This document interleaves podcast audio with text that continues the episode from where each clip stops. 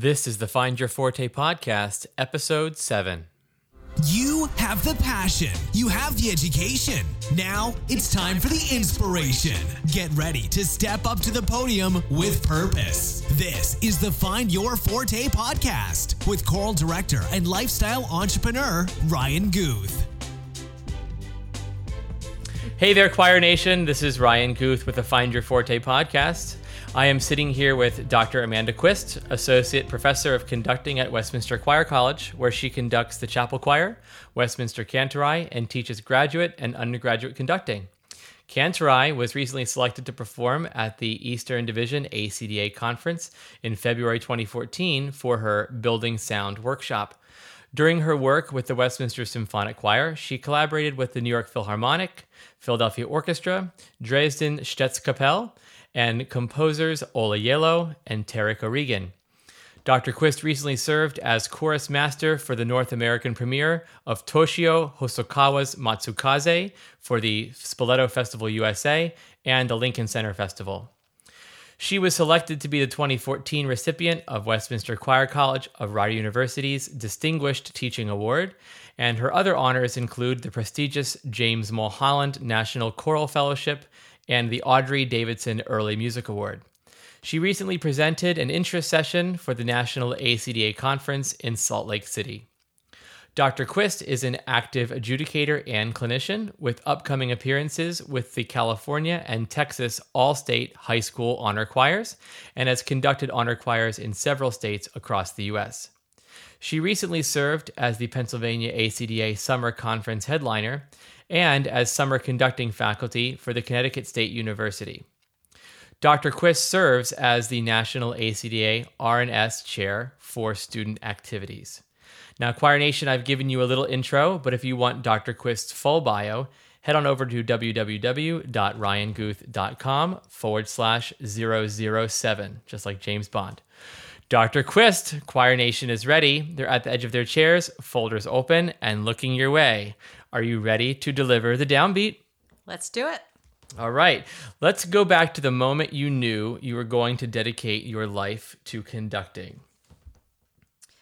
Well, I have to think about this in two ways because I the, I had a moment in which I knew that I wanted to dedicate my life to music, but not necessarily as a profession.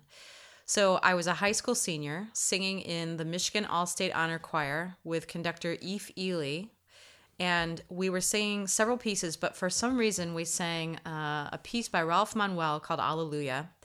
And there was something about that moment and that performance that was life changing for me. And it's hard to explain, but it was just sort of an epiphany. And I knew that I wanted to, um, I knew that music had to be something permanent in my life. It had to be a part of my of my daily existence. But it wasn't until I got to college that I actually made the decision to do it professionally and I think it had a lot to do with. Um, uh, well, it actually had to do with a very specific moment. I had auditioned for this ensemble. It was a vocal jazz ensemble called Shades of Blue. And there were 12 singers in the ensemble, and they were singing with Bobby McFerrin, and they were singing on the David Letterman show. And, you know, I wanted to be in this choir, but it conflicted with basketball practice and I wanted to be a basketball coach. And so uh, I decided I would audition for the choir, and that if I made the choir, that it was a sign, and that I would not do basketball. So I made the choir, and that was that. Congratulations! Thank you. And then as I went into the next semester, I realized that I was surrounded by musicians, and I was happiest when I was singing, making music, and and um, just experiencing that. And so I made the decision to commit my career path as well to that. Awesome. Well, lots of children across the, the nation, thank you for making that decision.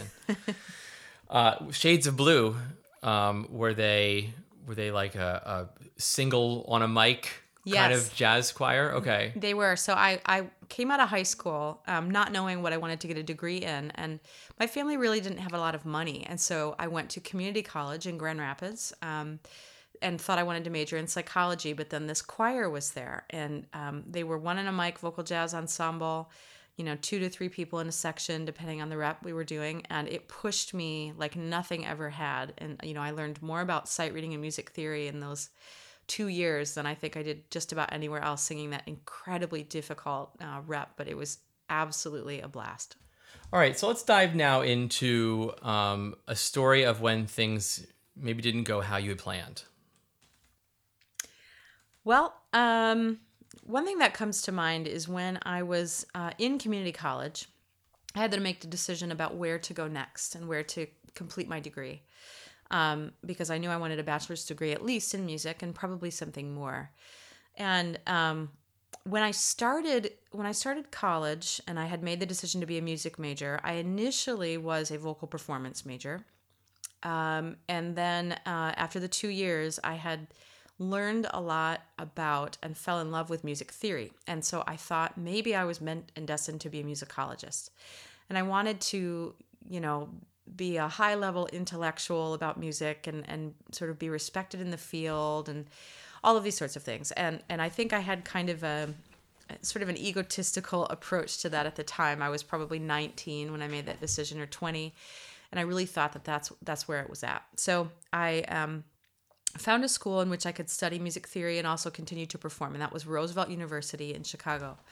So I moved and transferred to Roosevelt and and declared a music theory major and also did vocal performance and piano performance as minors.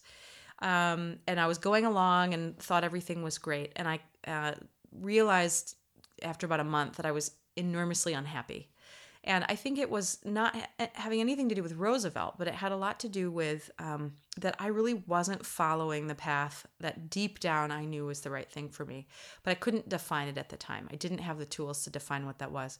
I actually had a conversation with uh, Dr. Marconi. I remember him very, very specifically. He was my music theory professor, my major professor. And I told him how I was feeling and that I felt a little lost. And he told me I should get a music education degree. And I thought that he was crazy for saying that. And I said, "No, no, no. I don't want to teach and do all of that. I want to I want to be involved in the professional world of making music and thinking about music and talking about it." And I just for some reason had this misconception that that was somehow, you know, I don't know if I thought it was less or if it just wasn't good enough or what, but you know, I, his words sat with me for at least a week and I woke up one morning and it was the strangest thing, but I just absolutely knew he was right. There wasn't a question in my mind. And the way I knew he was right is because I knew that I loved nothing more than making music with other people. And the the sound of a group of voices, whether mine was within that group or if I was in front of it, one way or another, that was the the single thing I was most passionate about was people and making music with people and I knew that that meant music education as a path. I just hadn't really put the two together for whatever reason. So I spent a semester there and um, decided to transfer to Western Michigan University, where I knew I could pursue a music education degree, and I knew it would be a great school for that uh, degree program. And I, um, uh, you know, added time to my undergrad experience and added money, I'm sure, and all of those things by kind of not knowing what I was doing, but you make the best decisions you can at the time and then sometimes it just takes someone to walk into your life and kind of turn on the light bulb for you. So was there were there particular events that might have that happened while you were at roosevelt that sort of made you feel like this was this was not the right decision? Like were there what made you have that conversation with your professor? You know i think it had to do with i was i was um, i had always been and identified with choral music had always been a part of that culture. It was a, a deep part of who I was. And at Roosevelt, the choirs were good, but there was no real culture there for, you know, I'll call it collective or group music making. It was really all about solo work. And um, I was in a choir, uh, and I remember we did the Bach Magnificat, but nobody really wanted to be there because everybody saw themselves as a vocal performer and not as a, a collaborative collaborative artist, I guess you'd say. Um, and it wasn't that they didn't care about it, but they just were encouraged. Not, it was a very much a, a conservatory atmosphere. They were not encouraged to to, you know, reach out in that way, and that was really that like sort of hurt my soul in in a way. I really felt like this is not right. I don't. Th- these are not my people. I don't belong here. This is not how I feel everything about this is wrong and i don't want to be a music theory professor and stand up in front of people and not actually make music with them. And music theory professors are brilliant and amazing but i just knew that for me that wasn't what i was truly passionate about. What i was passionate about was the inner workings of music. And i realized oh that's what conductors actually need. They need to be great music theorists and they need to understand how to decompose a score in order to bring it to life. And I mm-hmm. realized that that passion really could fuel a part of my my career path. It just didn't have to be the entirety of it. Awesome. Well, very good. Let's let's move on now to your most um, proud musical moment to date, Most proud musical moment. um, or career moment. Could be either one. Um, I would say last spring, so the spring of 2014, was a culmination of several things in my life that um, absolutely confirmed for me that I'm headed in the right direction. Um, one of those was getting to conduct the entire Monteverdi Vespers with Kantorei. They Kantorei is an incredible group of students that come from several different areas and majors across Westminster. They're all vocal or piano or organ or conducting majors. Um, but they are just an incredible choir, and I feel like they can do just about anything. And I was able to bring in, um, because Monteverdi, the orchestra is small enough, I was able to bring in some players, and I, I brought in players from all over the country who played sackbut and cornetto, and we had you know all of the actual instruments as best we could that that Monteverdi would have had. And just standing in front of them and going through that performance was a monumental moment for me. Then I found out that the graduating class of 2014 chose me to be their commencement speaker. And that was my very first chapel choir at Westminster. And that was probably the greatest honor of my life to have them select me to do that and to speak to them at such an important moment was just enormous for me. I couldn't believe it. It was incredible. And then I received an email that said, You've been selected to re- receive the Distinguished Teaching Award this year, which was totally shocking. I had no idea I had even, even been nominated for That's that. awesome. So those three things happened all kind of in the same two months, and it was, it was major confirmation. I mean, there have been lots of ups and downs throughout life, but for some reason, it was like, okay, spring of 2014 is a good time.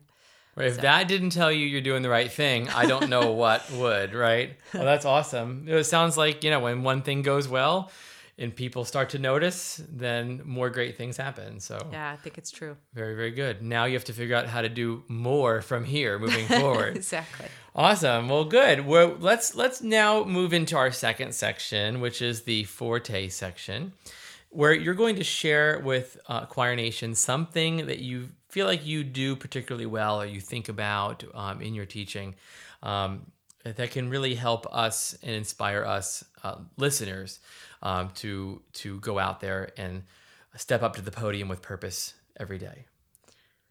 This is a difficult question to answer because you have to really reflect on yourself as a conductor and as a teacher. But I think back to the experiences that I feel um, particularly proud of, I guess, or, or or at least feel that deeply inform who I am as a teacher, and they have to do with um, investing your time and energy and your belief in students and what they're capable of. That every single person sitting in your choir is capable of and deserves um, your very best attention and effort and, and can achieve you know so many things um, if they are able to be given the opportunity and if they're guided in the right way. Um, this sort of started with me when i had my very first teaching job. I taught high school for four years and in my first year i had a student who came to me and said i really want to be in the choir his name was joe and i said all right joe um, why don't you come and sing for me and he said, Well, okay, I'll come and sing for you, but I don't sing very well. And he sang for me, and I realized that he couldn't match pitch. And um, I said, Well, this is a little bit of a challenge because, uh, you know, most of the singers in the choir, well, all of them can match pitch. I said, I'll tell you what, let's work twice a week after school, just for a short period of time, and I'll teach you some exercises that I hope will help you to develop the ability to match pitch. And I really didn't know what I was doing. It was total trial and error but I determined, you know, that he could understand the difference between high and low, and um, I, I, I got him to commit to some time with me and some exercises and so forth. And after about um, three or four weeks of doing this, his his ability to match pitch greatly improved. And eventually, by the time we got to the following year, he was able to audition and be accepted into the top ensemble at this high school. Oh, how cool is that?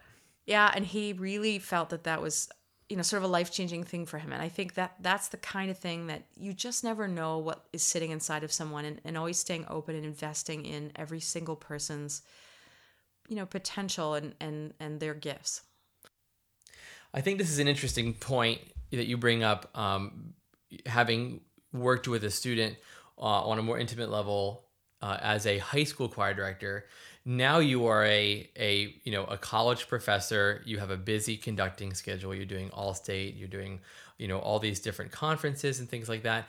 So you're not able to work one on one as much. But the things that you say and the actions that you take on the podium.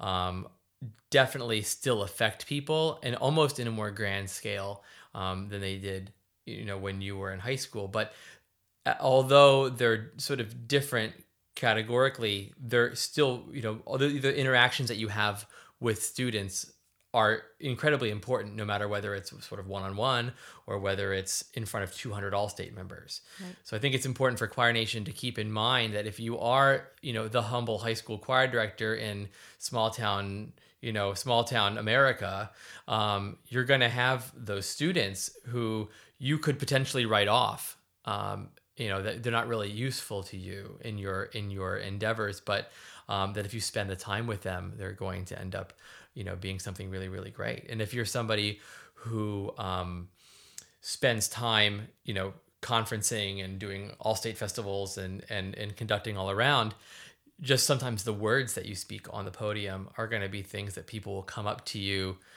10 years later and say, I remember when you said that and it changed my life. Like, do you have moments like that?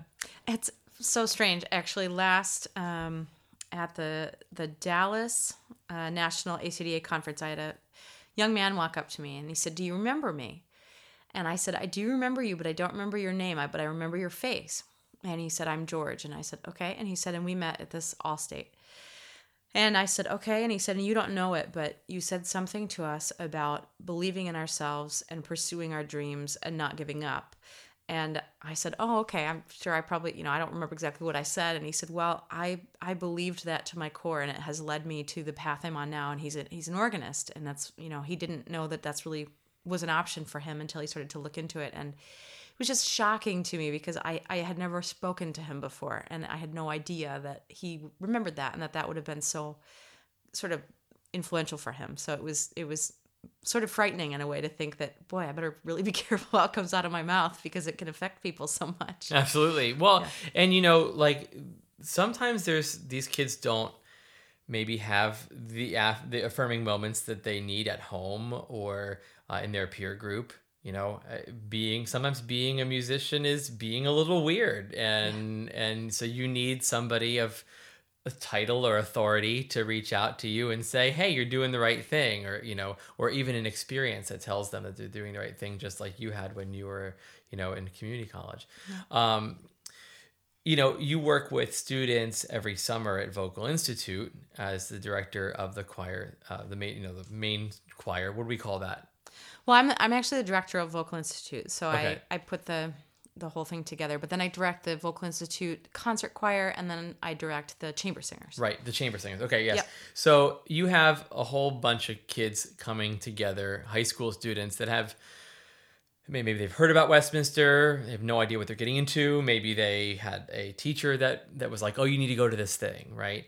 And um, you know you're you're helping kids find themselves. Even if they don't go to westminster in the end you know there's a it's a two week experience where there's kids that are like this is exactly what i want to do. And um, or there's kids saying this is really not what i want to do at all. But either way you're helping them get to that you know that that conclusion um, which i think is a really really important part of um, um what you do is is giving them your sort of authentic self and um, unapologetically doing what you do, and um, that is helping to inform you know the decisions of young people uh, and where they're going to head with their life. So it's an incredibly important job uh, that you have in many different capacities. So is there anything else you want to you want to expound upon there as far as as far as um, looking into um, you know I should, I should say investing into uh, into your students or um, um, any recent stories or things like that that you want to add? Yeah, you know, I'm thinking about there are always some specific stories, but um, I, as the director of chapel choir at Westminster, I get to work with all of the first year students, and most of them are coming right out of high school, and some are transfer students. Um, but there's something really magical about that group and that year. And I think a lot of this circles back to sort of the investment piece, which is okay, you've chosen to come to this school and to, at least for right now, pursue this degree. Um, and I think that they need someone who believes in them, whether they end up, you know, finishing a degree or going in another direction, but someone who believes in um, the fact that they're capable and the fact that they that that each of them has something to bring.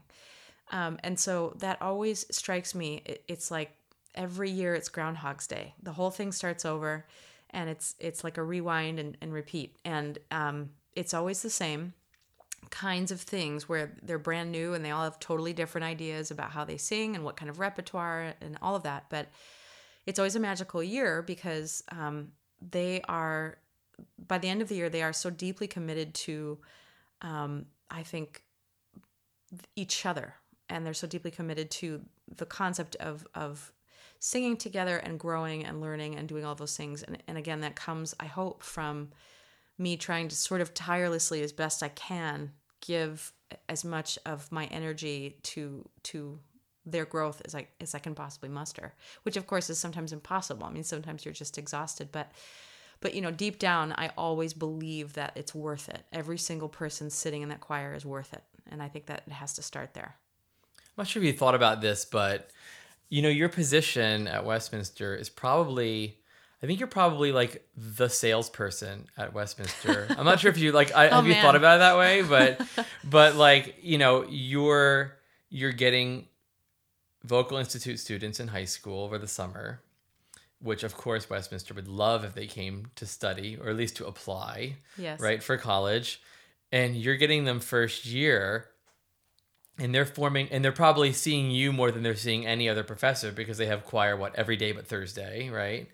And so, like, what you do has a very big impact on potentially whether they'll come to Westminster or whether they'll stay. And sure. Westminster is a very difficult place to be sometimes because it's what 425 musicians on one campus and yes. everybody knows everything else about everybody else and and um, you know it's it's major on day one and uh, it's a lot of pressure and people think well i'm going to school for music. Like ho hum i'm you know it's, is going to be lollipops and gumdrops for for four years. And then you realize oh that thing that everybody told me i was so good at in high school you know requires like work like oh my god i don't have this talent you know this just this talent anymore to, to, to ride on. So i really need dr quist at this point to to you know tell me that it's okay and that I'm gonna make it. And um you know because how many every kid is Susie honor choir right? Yep. Well I shouldn't say every kid because then you have you said you have also have students that have never sung a note in a choir in their life because they've been playing keyboards that's right you know, since they were three or whatever so I mean have you found that you have to reach out to those people differently I mean have you like, what kind of conflicts arise amongst, you know, 50 Susie Allstates and, yeah. and Randy regionals? Right. This is a great question. Um, you know, so I'll just take the soprano section, for example, in chapel choir, which is about 35 women. Um, so I would say 25 of the 35 were probably Susie Allstate, mm-hmm. meaning mm-hmm. they were the best singer in their high school um, maybe in their region, maybe even in their state. And they have always gotten the solo and they understand how to rehearse. They understand high level choral repertoire, vocal repertoire. So we have that. Then we have some students who are um, maybe all stars in their own right, but that might be in piano or organ or composition. Mm-hmm. Um, and then we have students who are a little bit more general in their focus. So they're Bachelor of Arts in Music, something like that. So, conflicts that arise among the students who are used to being big fish is all of a sudden they're in an environment where so was everyone else. Mm-hmm. And they have to, it's a struggle, I think, sometimes to go from being the best to realizing that um, just because, you know, 25 other people around you were also the best doesn't diminish you or your talent. And in fact, it will push you and make you better. But it's a hard lesson to learn at first that, that, um, you know, all of a sudden everybody here was special in some way from Yep. where they came from. And that can be very challenging. Um, but that's one of the reasons that I think choir is such a great thing for them to be a part of because they have to learn to work together and they have to grab an oar and row in the same direction if the boat's going to go anywhere. And I think that that skill is an em- enormously important life skill for them to have if they're going to be successful in any way, whether they want to be an opera star or a choral director or a composer. They have to have the skill of being able to work in with other people, but also continue to believe in themselves, even though they, um, you know, maybe are no longer the only star in the room. So it's it's an interesting dynamic for sure, but it usually takes you know a month or two, um, and then everybody's kind of calm and figures out that this is actually good and we're going to be amazing together. That's a good thing. Well, it's good because you know I, I think people forget sometimes that they're on the same team. Like musicians are all on the same team, and we have to we have to help each other. And um, you know, you play a, a really big role.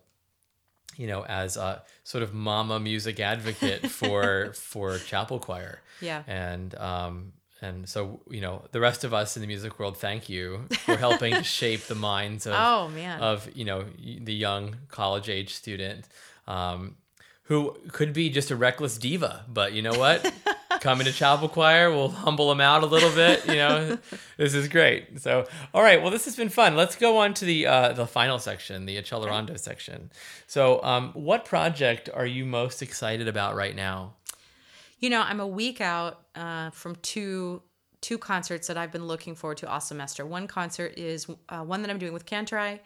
Uh, we're doing uh, Handel's Dixit Dominus, Bach's Cantata 12, which is the Weinen, Klagen, Sorgen, Zagen, the cantata on which the Crucifixus from the B minor Mass is based. and that's the and that's the probably the sev- several words that everybody who makes fun of german probably says exactly. Yep. yep including my students. And then um, uh, we're doing uh, Bach's Singet, Dem Herrn, one, Okay, of, one of the, the great motets. Um, and I'm bringing in some players from New York. Um, Owen Dalby, a fabulous Baroque violinist, is, is contra- contracted in a small orchestra.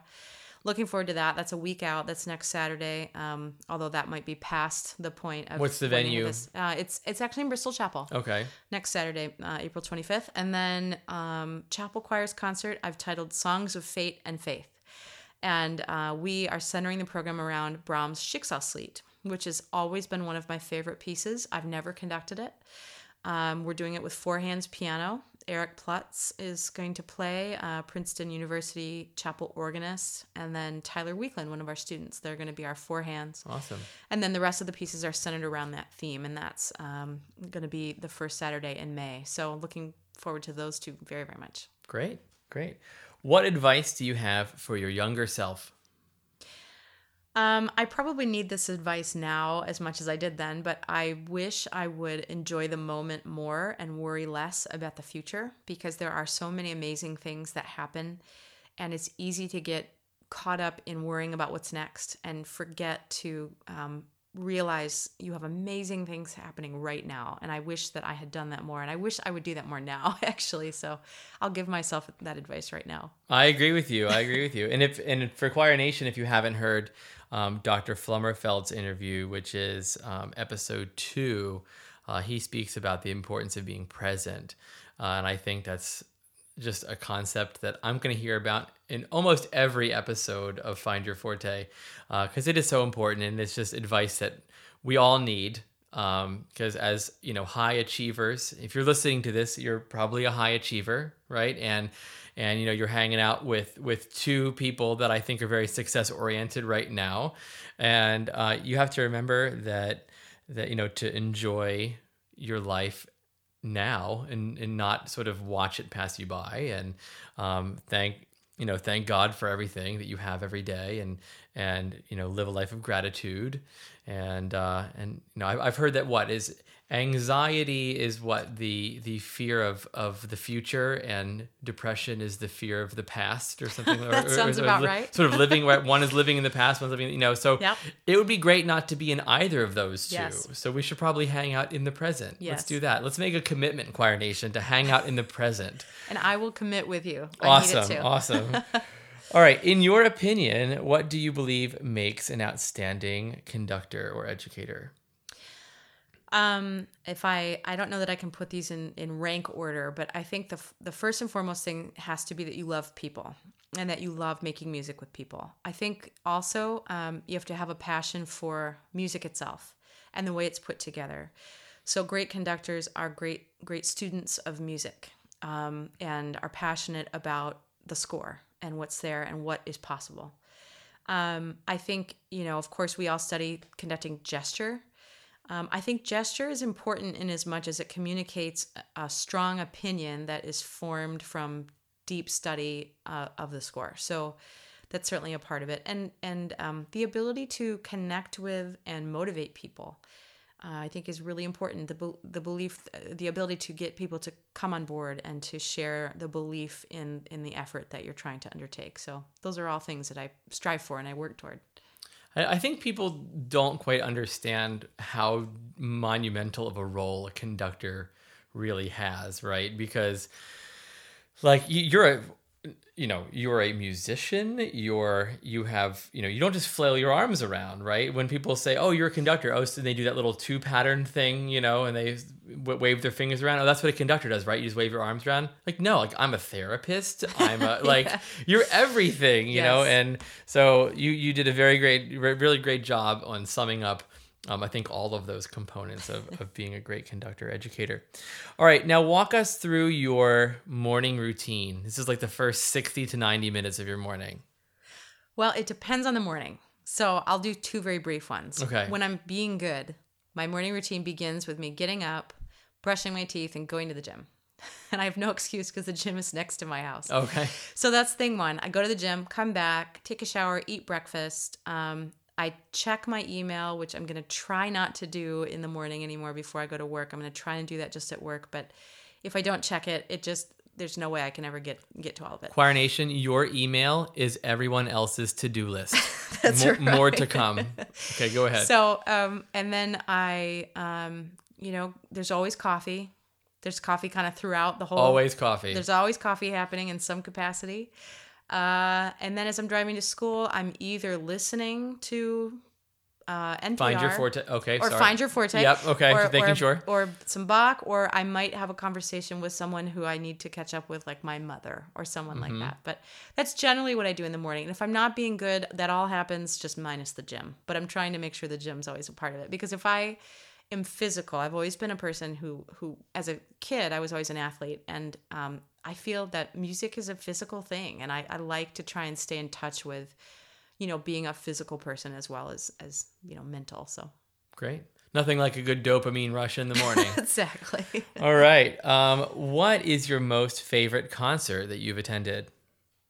uh, um, there are so many yeah, um, i think the concert where i was most sort of profoundly moved was a concert that was given couple years ago by tenebrae it's a british vocal ensemble um, a friend of mine gabriel Crou- crouch is in the ensemble and sings with them Um, it's conducted by Nigel Short. And they came to uh, St. Mary the Virgin of Times Square, which is in the middle of New York City. They came and sang a concert of British music in that venue. And I, I went with a friend of mine who's also, I think, done a podcast, Ryan Brandau. And we just both. It's episode three, by Okay, the way. there you go. We, we both uh, thought it was probably the most beautiful choral concert we have ever heard. It was just the, the way they sang and the, their commitment to text and delivery of the of the musical ideas, and it was just the most stunning concert I've ever heard. Um, and in terms of, I've been to a few rock concerts. I one time showed up at a Prince concert. God bless you. Uh, thank you. And I and I uh, thought, well, I'm just going to show up and see what happens. And I I went to the door about five minutes before it started, and I got fifth row tickets. So I went and saw Prince. It was awesome. All right. yes. Very good.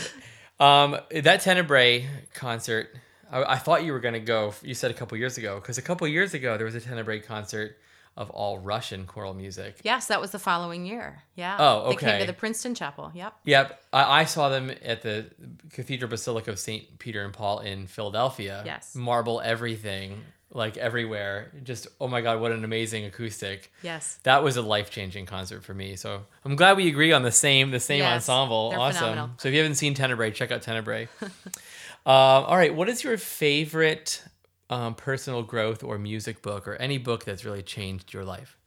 Well, there's a couple. Um, you know, in in thinking of kind of musical personal growth, there's a book called A Soprano on Her Head that I love, and I can't remember the the title the writer, but um, if you look up A Soprano on Her Head, you'll find it. There's nothing else titled anything even. We'll put a link in the show notes even, for you. Even close.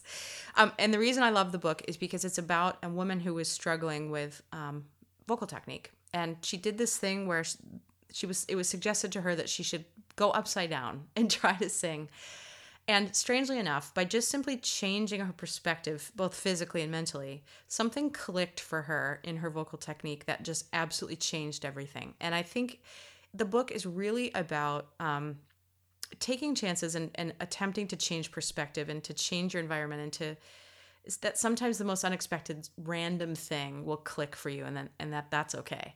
Um, i also love the book uh, the power of now. We were just talking about being in the present Mm-hmm. um, and the art of possibility. Those are sort of motivational books but they're they're all about exactly what they say. Being in the present um, and and always believing in what's possible and then in terms of music books two books that i'm interested in right now one is called, uh, I believe it's called The Performance of 16th Century Music by Anne Smith. I think I've got the title right.